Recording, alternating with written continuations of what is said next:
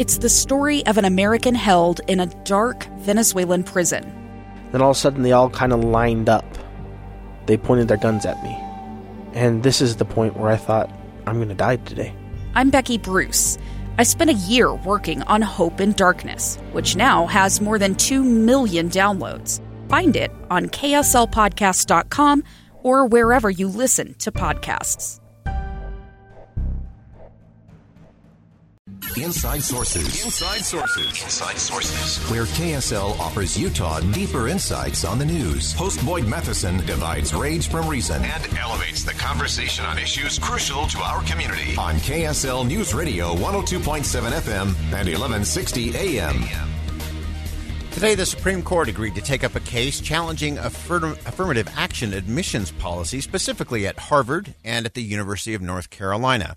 Uh, as soon as I saw that break, I know I know the inside source to go to. RonNell Andersen Jones from the University of Utah College of Law, and she joins us now to help us break down this case, when it will likely be heard, and what the arguments are going to be, what the ramifications might be. Uh, thank you so much for joining us today. Hi, nice to be with you.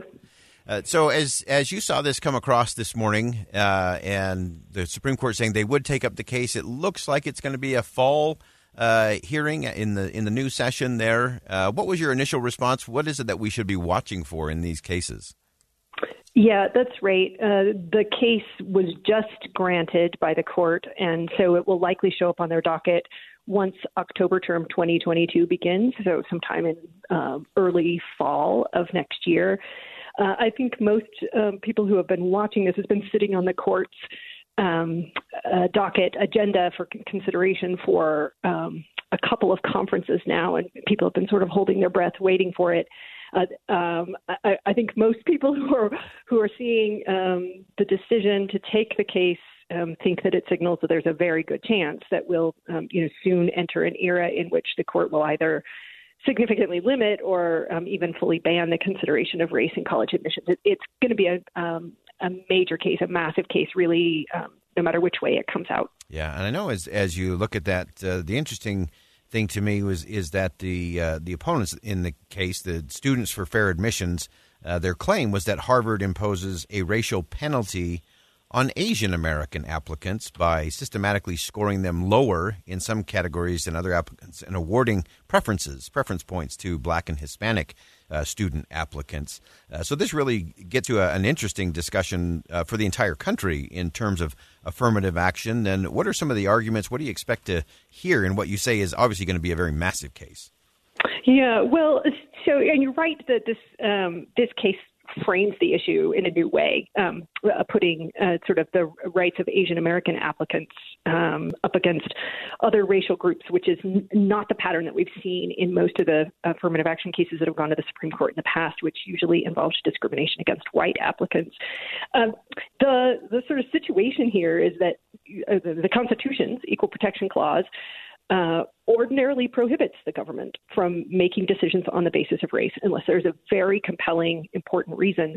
And um, for the better part of four decades, uh, colleges and universities have relied on some guidance from the Supreme Court that has said it's acceptable for you to sometimes do this. You can sometimes take race into account as long as it's just one factor amongst many in a sort of fuller, holistic review of an application. And the rationale here is that racial diversity on campus is one of those big, important interests. It's a compelling interest. Um, students, colleges have said, um, learn better when they um, have encounters with peers who look different from them, and it enriches the learning environment for everyone. And so it's such a major, important uh, value that it can overcome this ordinarily ordinary rule that we have about the government not discriminating on the basis of race there's been a set of important limiting rules that have accompanied that um, that colleges you know have to consider whether race neutral practices could achieve those goals and um, have to make sure that it's just one factor among many and that they can't use things like a blunt quota.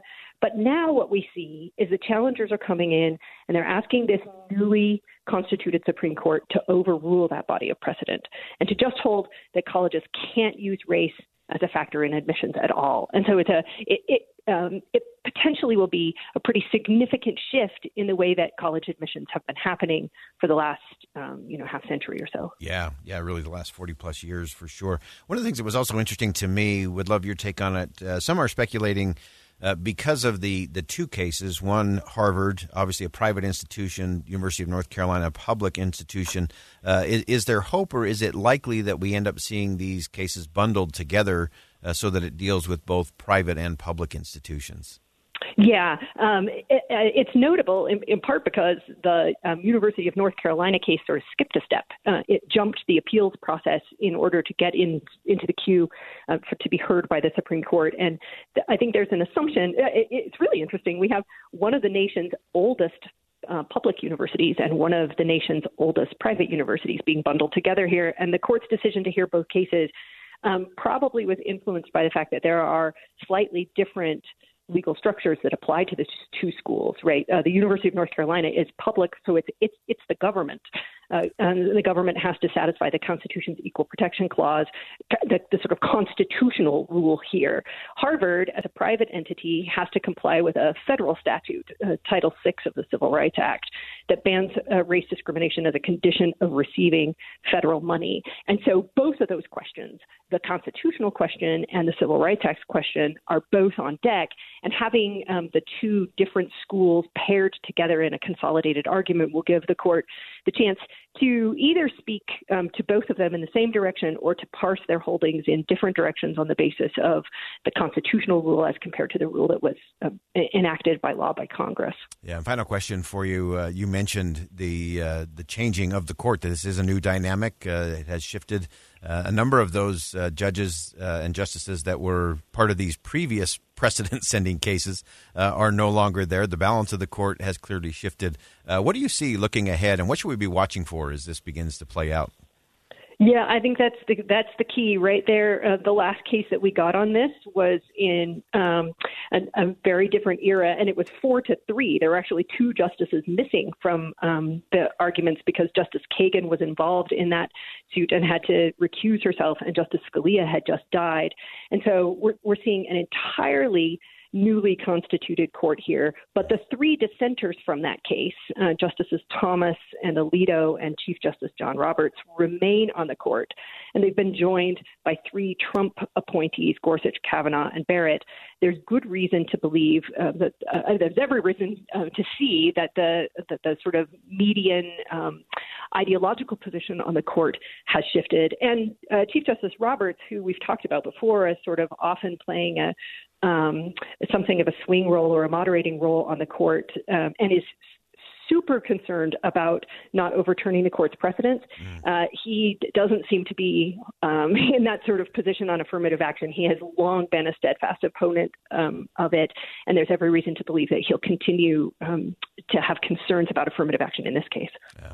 Fascinating stuff. And as always, uh, RonNell Andersen Jones, uh, professor of law at the University of Utah, S.J. Quinney College of Law. Uh, thanks for helping us get some clarity, some simplicity uh, to what often is the, the legal mumbo jumbo. These are crucial conversations, and uh, we'll continue to tap into you as this case moves forward as we look towards the fall and uh, what how that might shake out. Thanks for joining us today. You bet. Thank you. All right, we'll step aside for a quick commercial break. Coming up, uh, Governor Cox uh, touted Utah as the last best hope in America. So, what actually is it that we're doing well that other states could emulate? Our very own Dan Bammes joins us to discuss what Utah lawmakers have gotten right.